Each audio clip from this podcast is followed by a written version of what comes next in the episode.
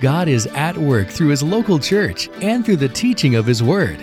This morning on MyBridge Radio, we are pleased to share a favorite message from Christ Place. Here's Pastor Rick Lorimer. Sowing and reaping.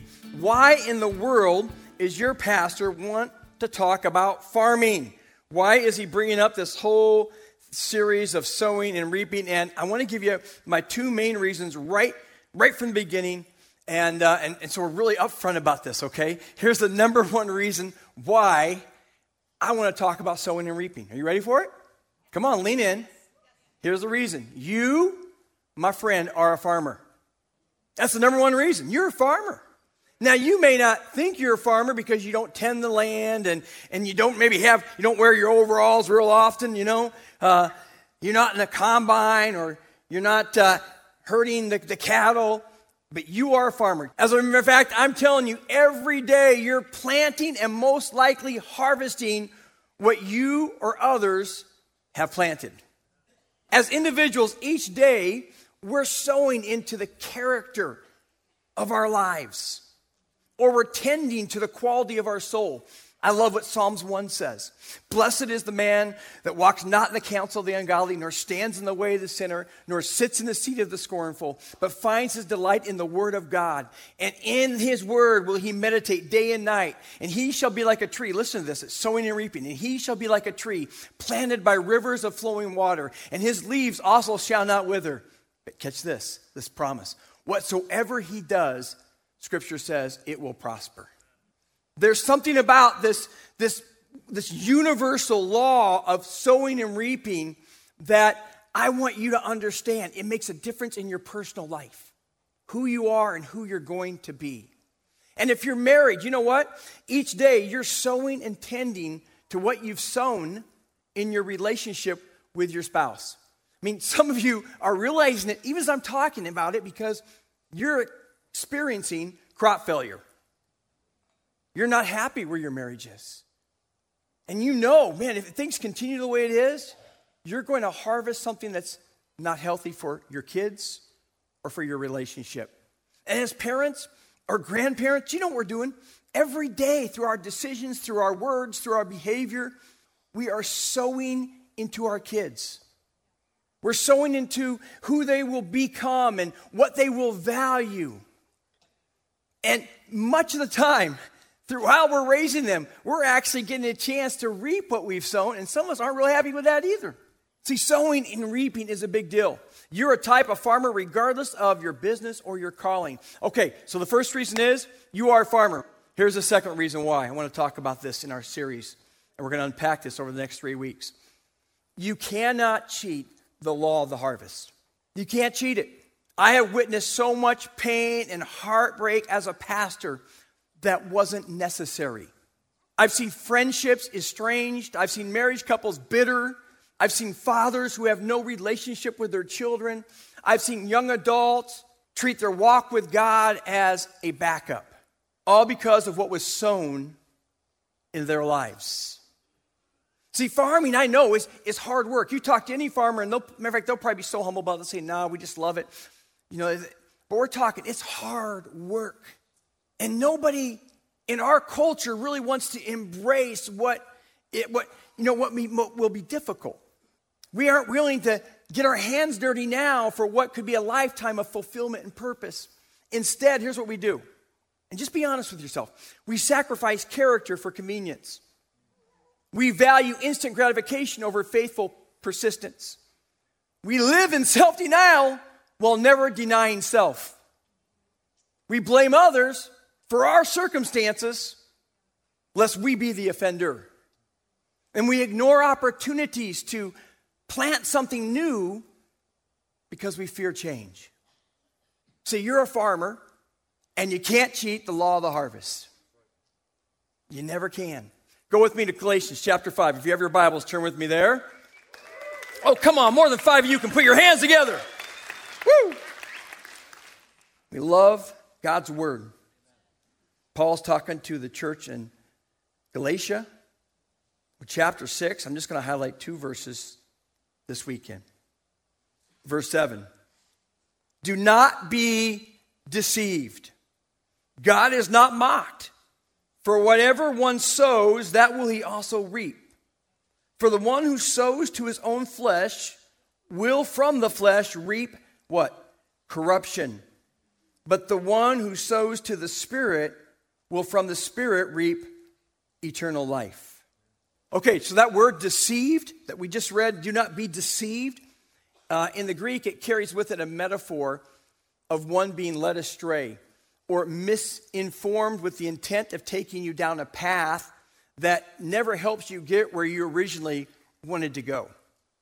The statement, now some of you kind of geek out on, on some of this, and some of you are like, I don't really care, but, but it's kind of cool if you really think about it. The, the statement is in the present passive imperative, which means you have to stop being led astray or choose to not allow it to happen. See, in other words, the present and passive voice anticipates a constant threat. In other words, every single day, someone or something or the enemy himself is trying to sow deception in your life. And you have to make a choice. You have to be alert. You have to know what is a lie versus what is a truth. And you've got to be able to be on your toes and, and, and make sure that when it comes to farming in your life, when it comes to you treating the land of your soul, that you're planting what God wants to be planted and not being deceived. This passage actually, actually harkens back to Genesis in the garden when Adam and Eve were deceived and the enemy questioned God's word. Did God really say, You won't die? See, deception wants you to believe a lie that would lead to death. The way Paul puts it in the passage we read, he said it's sowing to the flesh and it leads to what? Corruption. Corruption. The second statement in verse 6 says, God will not be mocked. And this carries the picture of turning your nose up and showing contempt to God. Hey, if you're a Christ follower in the house, you need to know this. God takes deception personal, takes it personally. It's an affront to his character and who he is and what he wants for your life. And so you cannot mock God. I, I mean, just there's consequences. If you're going to break the law of the harvest, or if you're going to think for some reason you can cheat the law of the harvest and the principles of sowing and reaping, then you're in for a huge surprise and a major disappointment. I mean, consider the law of gravity. I mean, if you try to defy it, you will lose every time. You don't have to know Newton's formula of gravity to understand that what goes up, what? Will come down. If you climb up to a 12 story building and you step off that building, I don't care what you're telling everybody else around you or what you've been telling yourself, you're to fall. And the consequences are going to be painful. And some of us, we keep reaping and reaping and reaping, blaming, blaming, blaming, never really understanding that what we're trying to do is cheat the law of the harvest. And God wants us to begin to identify some seeds that have been planted that need to be rooted out and some new seeds that need to be planted in a good soil of our heart. Come on, somebody. Someone say amen. I love how Paul uses a special word here. He says, whatever one sows. Whatever one sows. See, this is, this is an all inclusive statement. It's not just geared for those of us who physically work in the agri- agricultural world. He's saying you can take this principle of sowing and reaping and you can find applications to your, your family life, to your personal life, to your workplace, in your church. There's principles that are so nuanced with sowing and reaping, and we're going to try to unpack some of those over the next three years. And I think it's so cool that we recognize that Paul gives us hope. But what this is showing us is that, that while we're yet saints, that nature in us, we still have a choice to make. We can sow to the old man. And that's going to reap corruption, and you're going to have consequences. Uh, you're going to find death in relationships, death in your soul. You're going to find death when it comes to um, what you're going to pass on to your family or to your friendships. Or you can choose to sow to the Spirit, which brings life. So we have this choice we have this choice. So, what I'd like to do over the next three weeks is, is unpack all the principles associated with the law of the harvest, with sowing and reaping. And I'm just going to kind of just kind of tiptoe into it this weekend by giving you two specific principles associated with sowing and reaping, and then we'll unpack more in the weeks to come. Here's the first one. If you're taking notes, write this down. We reap only what has been sown. Sowing and reaping. We reap only what has been sown. Stop and think about this for a second. All life comes from what has gone on before us. In other words, by the labor and the sowing of others, we are who we are today. What we reap was planted either naturally or purposely, either by God or by man, either for positive or for negative results. So we reap what others have sown, good and bad. So let's just focus for a minute on what we reap that's good that others have sown. Let's just start with what's real obvious because you're here in a, in a church. I'm so grateful for what Jesus Christ has sown, has sown into my life.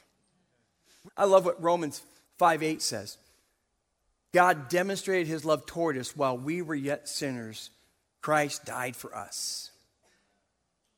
I mean, we, I wouldn't be here as a pastor if Jesus hadn't rescued me. Some of you, man, we need, that's, a, you know what? That's enough right now for us to say, thank you, God, and not leave this, just end our service with praise. Being grateful for what God has done in our soul, what God has done in our life, and our, man, He's rescued me. But it doesn't stop there. I mean, Jesus, He talks about the sowing and reaping. In John chapter 4, verse 38, Jesus says, I sent you to reap what you have not worked for. Others have done the hard work, and you have reaped the benefits of their labor. Now, this is in the context of evangelism, but he's applying this principle that we're talking about, that we're, we're all enjoying the labor of others that have gone before us. It's not just Jesus, it's other people. Folks, we are building on those who have gone before us. We are, man, you know, we need some gratitude in the house. I mean, here we are having service, and the police aren't crashing in, stopping us from having service. I think of our country. I know that we are not a perfect country, and our history is scarred with deep injustices. But if you've traveled the world as much as I have, I've been to over 40 countries, you would know that we are a pretty fortunate, privileged people. Not everybody, but as a whole, as a country. And it's only because so many have labored to help America get better. We're not done. But thank God for those who've gone before us. You know, I, I didn't grow up in a Christian home, but I had a praying grandma. I don't think I'd be here today if my grandma Combs wasn't praying for me, man. Do you know how powerful your prayers are and, and the prayers of those who have gone before us? We're, we're living, enjoying the labors of others. I would love if this week you would contact two people who have sown in your life for the good. Could be a parent, but maybe it was a teacher. And I am going to encourage you focus on somebody who doesn't get a lot of limelight, who, is, who saw something in you that no one else did. Or maybe it's a friend that's been persistent in your life lately and just sowing faith in you and, and encouragement in you just two people, at least two. Okay, so I've talked about what we reap, how we reap the good from others, but let's we can't get away from this. We also reap the wrong of others that have sown in us. Let's face it, this is true with our upbringing and our families. What our parents intentionally and unintentionally sowed into our lives has impacted all of us. We reap a certain amount of wrong no matter how well intended our parents were. Some of us, we're we're, we're actually healthier because our parents and the dynamic within our home life was healthier. Some of us, we're reaping some unhealthy things because we came from a very dysfunctional home. Now, I'm going to talk for a moment here about my father, and I'm going to be vulnerable with you. And this is a little bit challenging for me because my dad was my hero, but my dad was not a Christ follower. And my dad had some glaring weaknesses. He was a very impatient man. So I find myself sometimes having this conversation with God God, I want patience and I want it now. Sometimes I, I, I, I, maybe driving the staff or I'm, I'm leading in a way that, man, I want now. And I'm realizing that I'm reaping what my father has sown in our home all my life. My dad was an alcoholic, and he could be a mean alcoholic, and he was drunk. He wasn't what you would typically think as maybe someone who is an alcoholic. He was what probably people would classify a business alcoholic, but I cannot remember a night. When I was younger, I couldn't remember a night when he wasn't drinking a six or 12 pack. He later had the gut to prove it. But as I got older, throughout my high school days, my dad had moved from beer to scotch. And many times he'd fall asleep with a glass of scotch in his hands. And there are people in the house today, some of you, you know, there's people that talk about generational curses. And I, I don't want to talk about the theology of that, but I want to talk about the, the, the principle of sowing and reaping with that. And there are some things parents have so sown in us that we can go down the same roads. I'm telling you, I'm breaking the cycle of alcoholism in my life. My dad's dad, my dad's dad was an alcoholic, died from drinking too much, destroyed his liver. Only, the only thoughts I remember of my grandpa was his hand shaking so much. But I'm telling you, there are others in the room. You know what I'm talking about. You to this day, man, you have difficulty in relationships because what was modeled for you in the home. Some of you have difficulty with finances because no one ever taught you to budget. You're, you're harvesting that lack of discipline. Some of you are so pessimistic, but it's not because by nature you're pessimistic, although, yeah, we can be born with certain temperaments, but some of us were pessimistic because we grew up with a critical mom.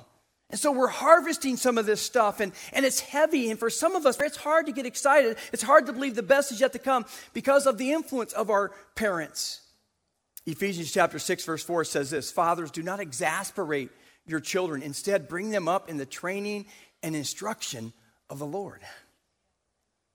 Folks, I was exasperated as a kid, and I was never trained in the Lord. I, no one taught me how to pray. My folks never modeled for me what it was like to come to church on a regular basis. I didn't know what it was like to have to, you know, to actually be honest with myself about my own sin and confess it to somebody in order to be freed from it. That was never modeled for me or demonstrated for me. And I'm telling you, the aftermath or the reaping of what takes place in our lives, at not being raised in a Christ centered home, is destructive. Studies have shown that, man, kids receive their self worth, their sense of self esteem from what they believe their own parents think of them. Now, I know my parents loved me. And to be fair, they were just kids who had kids. And they were probably doing way better than their parents did. But I know my self worth was, was was definitely tethered to what I thought they thought of me. And sometimes I didn't know what they thought of me. And there's some of you, you have absent fathers or you never had a father. And, and, and I've seen, I can't tell you the young ladies I've talked to that kept looking for love because they never found what real love was in the home. we have we've, we've reaped what, what others have sown in our lives through their absence, through words they say. Proverbs 18 21 says this Death and life are in the power of the tongue. Parents, you know what you say to your kids? It's either life or it's death. Some of you this day aren't just harvesting what some of your family life was like with mom and dad through an absent father. Some of you, you you're harvesting having lived in a legalistic church environment or having been bullied in a workplace or had to do life with an abusive authority figure. And I'm telling you, God wants to begin to break some of the mindsets, whether it be generational curses or it be things that others have sown in you for the negative. God wants to break them. He wants you to identify them, to know how to root them up, but eventually plant the kind of seed that gives you hope. And folks, we live in a society that's not helpful. It isn't just our parents. It, it, it's, it's, it's, it's the media. It's educational system. It's entertainment world. It's other authorities who unfortunately have sown wrong into our lives. And I'll be honest with you, if I just if I just stayed here, it feels really heavy, right? I mean, we're, we're living with what a lot of other people have sown in our lives, and some of it's not good. And it's like, wow, thanks a lot, Pastor. I'm out of here. But I want you to remember what I brought up at the very beginning of this series. Remember who you you are a farmer. So you get to choose, starting today, what your harvest is going to look like. You don't have to just live with what others have sown.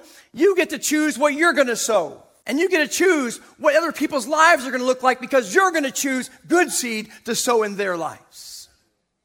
But you've got to make that choice, which kind of brings me to the second principle. And it's simply this we reap what we sow. In other words, what you plant is what you get. Imagine a farmer planting corn and expecting wheat. It's crazy. Some of us, we keep want an ideal marriage, but we're not doing anything to really sow for an ideal marriage. And, and really, it's crazy. But the distance between sowing and harvesting sometimes is so great that we're not, we're not putting the causation factor together. We're not seeing the, the, how, how it, the consequences are directly related to what we're sowing now. Here's my hope for you that this month you will begin to identify the kind of seeds that God wants you to plant. And I want you to begin to think of what kind of harvest you want at the end of 2023.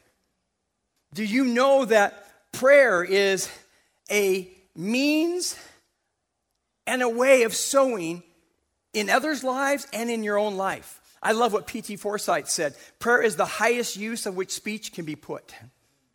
Wesley, John Wesley said this God does nothing except in response to believing prayer.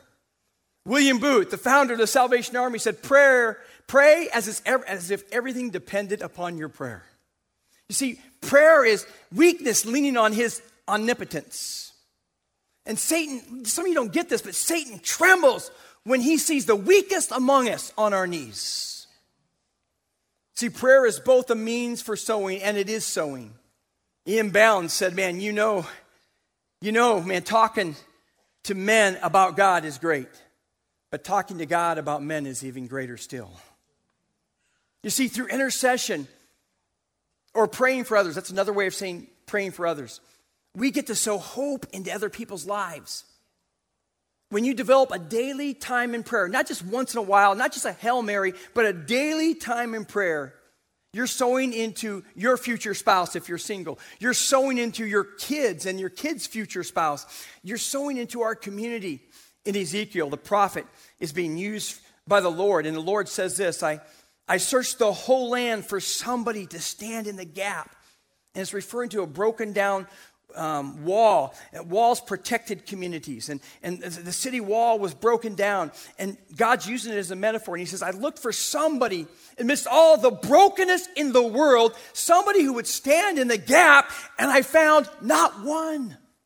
But what if God could look at Christ Place Church and he could find 3,000 saying, Here I am, Lord. I'll learn to pray. I'll daily pray. I'll stand in the gap for my nation. I'll stand in the gap for my family. I'll break the generational curses. Lord, I'll stand in the gap for my church. I'll stand in the gap for the people that I know are my friends.